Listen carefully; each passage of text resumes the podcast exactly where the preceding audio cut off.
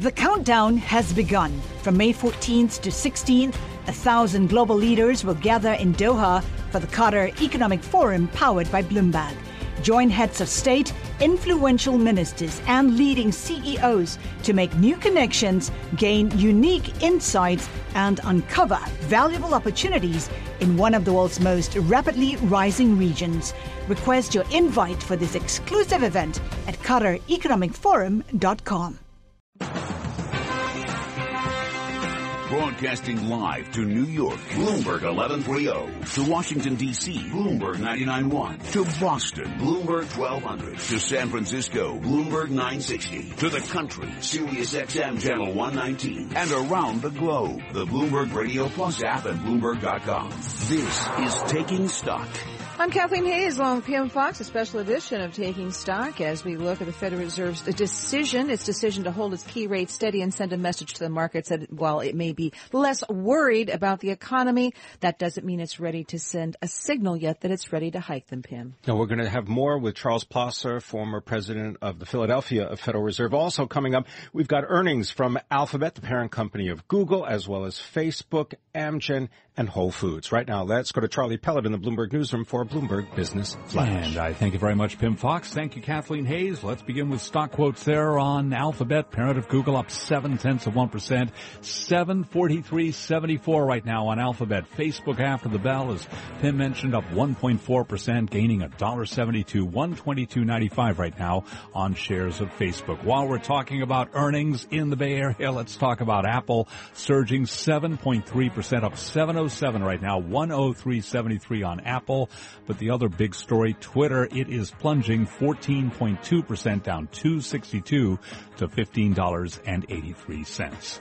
Today's big story, we've got the Federal Reserve. It does see diminished economy risks, stock showing a little reaction. Right now, the uh, S&P 500 index climbing a point to 2170, a gain of less than 0.1%.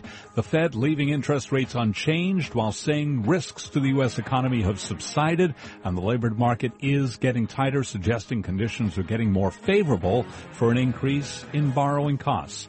Narayana Kocherlakota is a Bloomberg View columnist, a former Fed official. He is now at the University of Rochester, and he was interviewed reacting to today's Fed decision on Bloomberg Radio and television. I think the big challenge for the Fed is that you're not, it's not just about your, what, we, what the central bankers like to call your modal outlook. Or where you expect the economy to go. It's about the risk that outlook. Mm-hmm. And in particular, you're really worried about the downside risk that outlook because you don't have as many tools in your, your, your kit to offset those those uh, downside risks. The S&P 500 index up a point, little change there. Gold up 1.2% to 1337 the ounce. Now the other stories making news.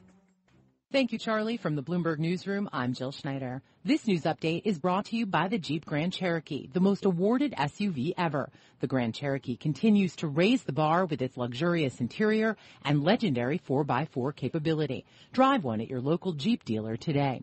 Republican presidential nominee Donald Trump lashed out at President Obama at a press conference in Florida today. I think President Obama has been the most ignorant president in our history.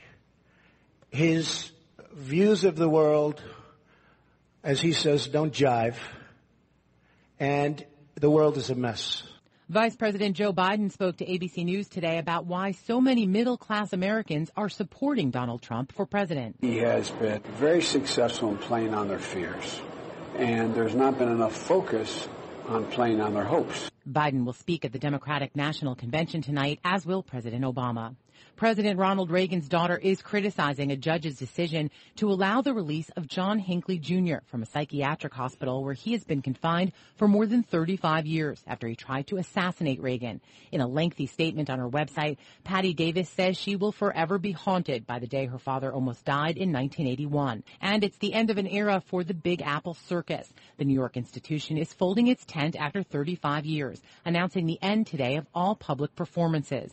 Big Apple's clowns, acrobats, and animals performed free for disadvantaged kids and the elderly since 1981. But the nonprofit ran out of money as support from Wall Street faltered. Global news 24 hours a day, powered by more than 2,600 journalists and analysts in more than 120 countries. I'm Jill Schneider, and this is Bloomberg. Charlie? And we thank you. And again, recapping a move higher for equities, we're brought to you by National Realty, providers of 100% satisfaction guaranteed New York City Realty Investments. See them at nria.net. S&P up a point to 2170. I'm Charlie Pellet. That's a Bloomberg Business Flash. This is Taking Stock, the Fed in Focus on Bloomberg Radio. What did the Fed say in its policy statement, a tersely worded five paragraph piece of paper that markets around the world dissect to get a sense of what the Fed is telling us about a possible interest rate increase this year? Let's put that question to someone who very recently helped craft those policy statements. That's Charles Plosser, former president of the Federal Reserve Bank of Philadelphia. Charlie, it's great to have you back on the show. Good to be here, Kathleen. But I want to get right to it. What do you take away from this statement? Well, I think the statement was pretty much as expected. The the most interesting part of it was they went a long way, I think, uh, to disavowing, in other words, undoing all the fears that they placed at the last meeting that prevented them from moving ahead with an interest rate hike. So basically, what happened in June was is they were incredibly sensitive to short-term data and they instilled fears about all the bad things that could happen. And essentially, the two biggest things that they stressed was employment and Brexit.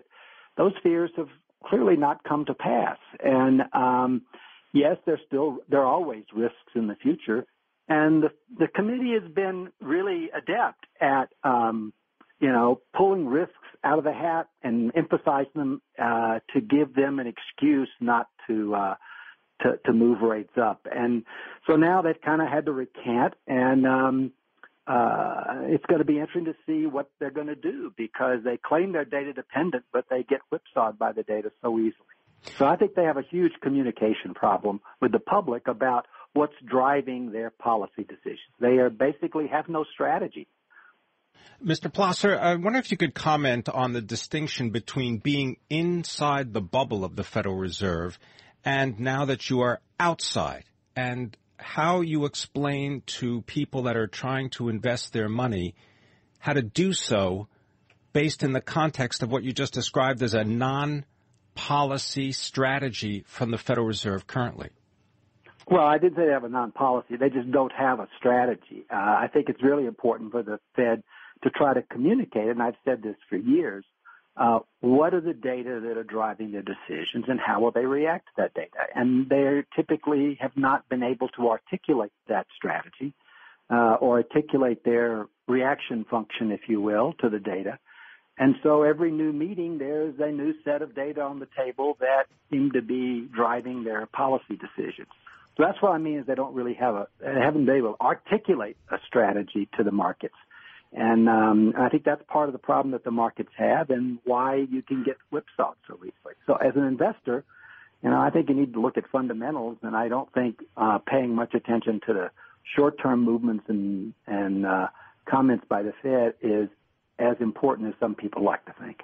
If you're a Fed policymaker, um, you could you could argue that in fact they are focused on fundamentals of the economy, and they've got two mandates. One is inflation; it's got to get up to two percent on that key measure they watch, and uh, unemployment has to move lower. And part of the mandate has occurred. Un- unemployment has moved a lot lower, but the inflation number has not moved up that much. That seems to be one of the reasons why people have been hesitant. Without a clear inflation signal, a clear need to fight inflation now, it seems that many, including Fed Chair Yellen, have been willing to just wait and see what happens. So, so let's let's let's be clear here. One on the employment mandate, monetary policy in terms of its stance, its accommodative stance, is more accommodative today when the unemployment rate is 4.9% or 7%, whatever it is, um, is more accommodative today than it was when the unemployment rate was 10%. Now, with an economy that's moved from 10% to less than 5% unemployment rates, and we still have an accommodative monetary policy that's even more accommodative than it was earlier on. And two, we have inflation. I agree, inflation's below its its target, although not all elements of inflation. If you look at, you know, the CPI, um, you've got the core CPI is two percent or better. Uh, the CPI for services, which is what 70% of what consumers spend their money on is over 3%. And the trim mean and median CPIs are all 2% or better.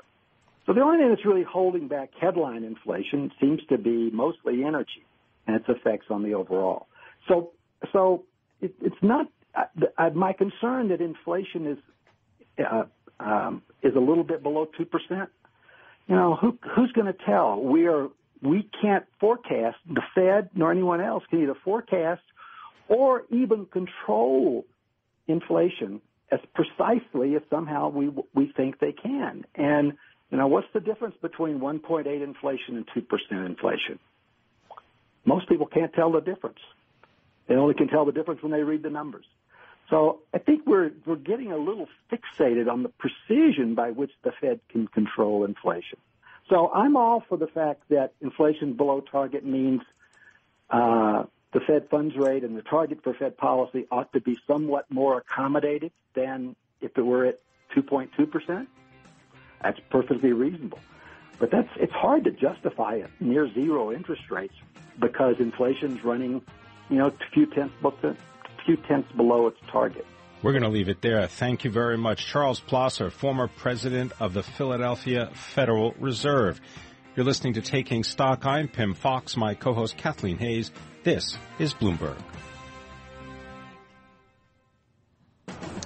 Coming up, a look at the markets, the reaction or lack of reaction to the Fed's decision, and we're also going to be looking at Apple's impact on the markets today. This is Bloomberg. The countdown has begun. This May, a thousand global leaders will gather in Doha for the Qatar Economic Forum powered by Bloomberg, held in conjunction with our official partners, the Qatar Ministry of Commerce and Industry and Media City Qatar, and premier sponsor QNB. Join heads of state, influential ministers, and leading CEOs to make new connections and gain unique insights. Learn more at QatarEconomicForum.com.